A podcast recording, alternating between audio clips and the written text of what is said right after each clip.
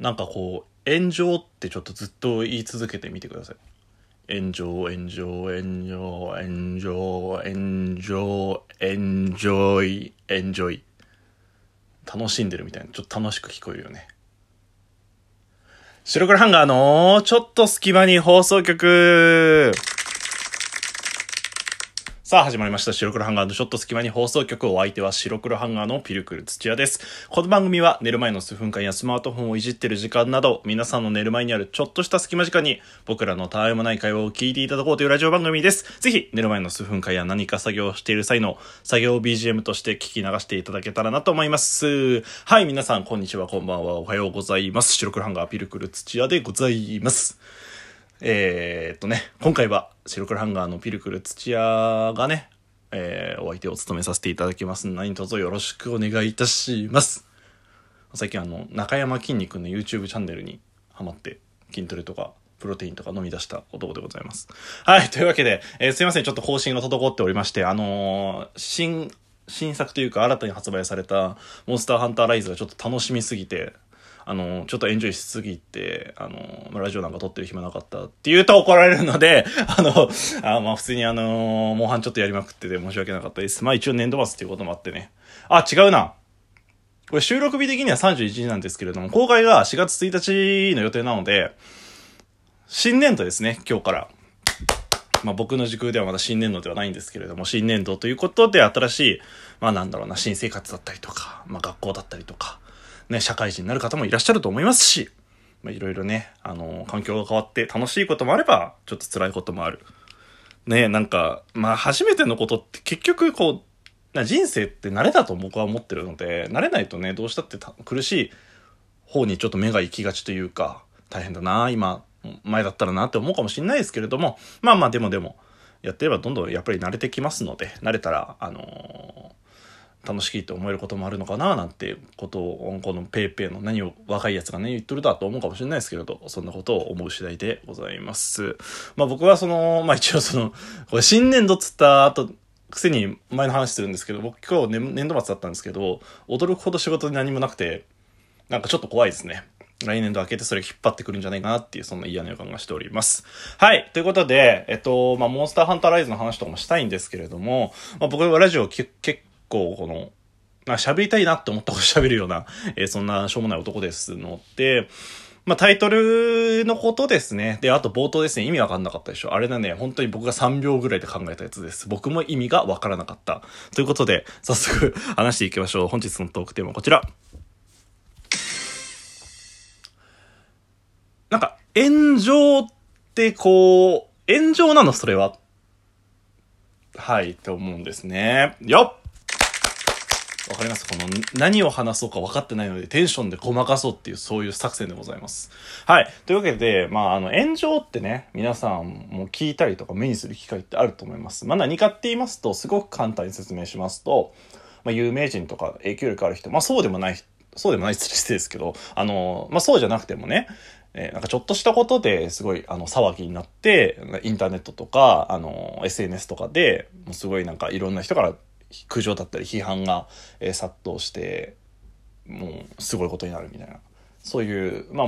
の炎上炎上騒ぎって言いますね。で、僕思ったんですけれど、あれこれ炎上してないのに炎上してる風になるってるだけじゃねみたいな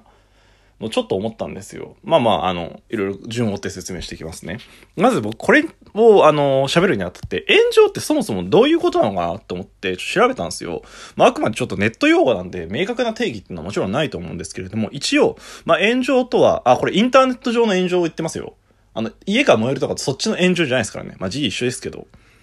炎上とは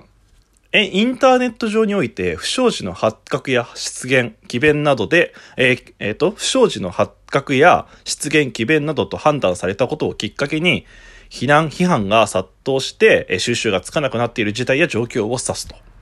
うん。まあだから言った通りですよね。あの不祥事のポロッと出ちゃった発言がきっかけになって、まあいろんなところからおこれどういう発言だって言って。わーって意見が来て、もう、ああ、もう対処できません、みたいな、そんな感じです。で、あの、あれですね、炎上をして、え謝罪動画で、YouTuber 引退みたいな、そんなね、流れが YouTuber にあるって、この間、虫さんが言ってたりとかしたんですけれども、まあ、そんなね、いわゆる炎上っていうのが、まあなんか僕は思うのはすごい炎上増えたなって思うんですよ。まあそれがなんか普通にいいことだとも思うんですし、あのー、コンプラ的に厳しくなったっていうところもあると思います。いわゆる昔許されてたけどなぜ今許されないのか、なぜこんなことで炎上するのかっていうのもあるんですけど、それは単純になんかいろんな人が意見をこう発せられるように、あ発言するようになって、で、あのー、まあ、なんていうか、不快に思う人だっていると思うんですよ、そのことが。で、それ、そういうことを発信する機会が増えたっていうことだと思うんで、まあ、炎上が増えるのは僕はしょうがないなとは思いますし、まあなんかコンパラ的に厳しくなってるっていう、単純にそれだけだと思うんですよ。で、あの、ただ僕思うのが、なんか炎上って言ってるけど、それ本当に炎上してんのって思ったんですよね。はい。うん、あのですね。皆さん、炎上騒ぎって例えば聞いたときに、どっからそれ仕入れてますかっていう話ですよ。うん。ちょっと考えてみてください、普通に。まあ大体、例えばなんだろうな、ネットニュースだったりとか、なんかツイッターとか見てて、いう、あの、なんとかが炎上してるらしいみたいなのとか、あと、なんだろうな、僕だったら、その他の、例えば YouTuber とかだったら、他の YouTuber が言ってるのを見て、見に来るみたいな。そういうことが多いんですよ。で、僕これ何が言いたいかっていうと、そもそもその動画、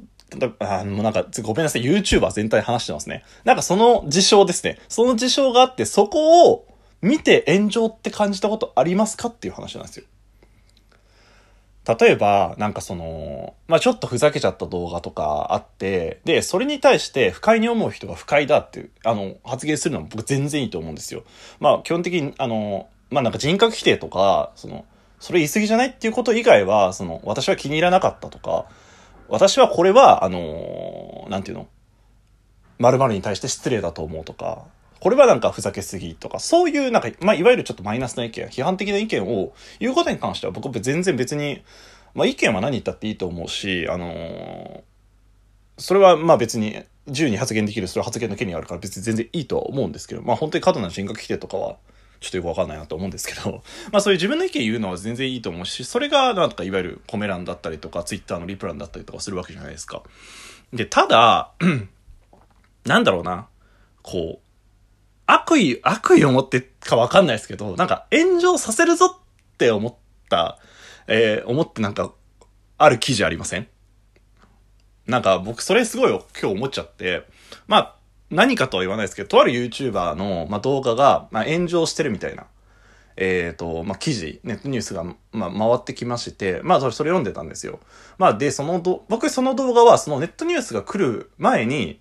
見てたんですよ。その動画を。で、普通に、まあ、面白いなとは思ってたんですけれども、まあ、そのネットニュースになって、まあ、炎上して、みたいな、いろんな、こういう意見があって、みたいなこと書かれてて、あ、え、あれ炎上す、あれ炎上してるんだと思って、もう一回その動画見てたんですよ。で、炎上って言ったら、まあ、僕のイメージ、YouTube の僕の炎上のイメージですよ。は、なんか、低評価、まあ、なんか、何万とか、高評価より低評価の方がめちゃくちゃ多かったりとか、リプランでもなんか批判の嵐みたいな、こんなことすると思ってませんでしたとか、あの、〇〇に対して失礼だと思って、そういう嵐だと思って、うわ、そうなんだと思って見たんですけど、そうでもなくて、なんか、それ見たときに、えっと思っちゃったんですよ。あの、それはなんか、その、やばい、これ一歩間違えると俺が炎上するかもしれん。あのー、なんて言うんだろうな。まあだからそういう、なんかそのネットニュースで取り上げられて、こういう意見があって炎上してるっていう記事があって、まあそういう意見も別にあると思うし、なんか言ってることもまあ納得したんですよ。まあまあそうだよね。そう思う人もいるよねと思ったんですよ。それはいいんですけど。ただ、なんかそれがさも大多数の意見かのように取り上げられてることが、ちょっと違くないって思ったんですよ。まあ、記事なんて、まあ、人が書けば千差万別なんで、まあ、その人の、その記事の、記事を書いた人の発言っていう意味では別に自由だとは思うんですけれども、結局それを見た人が、あ、炎上してるんだって思って、その、この動画は批判的な目で見なければならないみたいなノイズが入っちゃって、純粋にその動画を見てるのかなって思ったんですよ。なんかちょっと前に、えっと、ちょっと前っていうかいちねんくらい前なんですけど、に、あのコロナの自粛期間でサザエさんがなんかゴールデンウィークにあの家族旅行に出かけるみたいな回があって、で、それはあの炎上してるみたいな、サザエさんも炎上したみたいなことでネットニュースとかいろんなところに取り上げられてたんですけれども、あのー、なんか結局そのコロナ自粛してるのにサザエさんって何してんだみたいな、うわ、面白い意見出んなと思ったんですけど、それも、なんか、ね、え、炎上してるってニュースでは取り上げられてたんですけど、なんか本当に調べてみたら、全然にさんけんぐらいしかなくて、まあ、僕が調べた感じですけどね。他の人たちは別に、いや、そんな言わんでもええや、みたいな感じだったんですよ。なんかこれって、俺は、これは、炎上してんのって思ったんですよ。なんだろうな、そういう、ある種、で、皆さんも、もしかして、僕もそうなんですけど、みんなもそうなんじゃないかなと思って。炎上してる動画とか、炎上してることっていうのは、炎上してるっていうノイズを見た状態で見てませんかって思うんですよ。で、あのー、それは僕は、あの、ちょっとやめた方がいいなって、まあ僕もですけど、自分にも言ってるんですけど、思って、なんかそれはある意味洗脳じゃないってちょっとだけ思うんですよ。本当に。ちょっとだけ思うんですよ。あの、純粋に、元動画とか元の記事とか元の事柄っていうのを調べた上で発言した方がなんかいいのかなってちょこれは僕に言ってます自分に言ってます自分の戒めとして言ってるんですよ。なんか何でもかんでも炎上してるからまあなんていうかこう否定的な目で見てやろう意見を言ってやろうじゃなくて自分はどう思ったのかっていうのを発言することが大事なのかなってことをちょっとだけ思いましたね。まあだから引用リツイートとかリプランリプで書くときとかも僕は最近は本当に元のその事象とかをちゃんと調べてから書くようにはしてます。うん。なんかそっちの方が自分の意見持ってるって思いますし、まあまだ全然できてないんですけど、なんかそういうことを意識してやった方がいいのかな、人生豊かになるのかなってちょっとだけ思いましたね。で、その上で、まあ、クソだったらクソって言っても全然いいと思いますし、何やってんねんと思ったらそれ言ってもいいと思いますしね。ただなんか周りに便乗して炎上してるからっていう目で見るよりかはその自分の頭で考えて行動、あの行動発言した方がいいのかななんてことをちょっとだけ思った次第でございます。まあ、なんかうまいこと伝わりませんでしたけれども、まあつまりそういうことです。お相手は白黒ハンガーのピルクルスでした。じゃあね。炎上するかなこれ。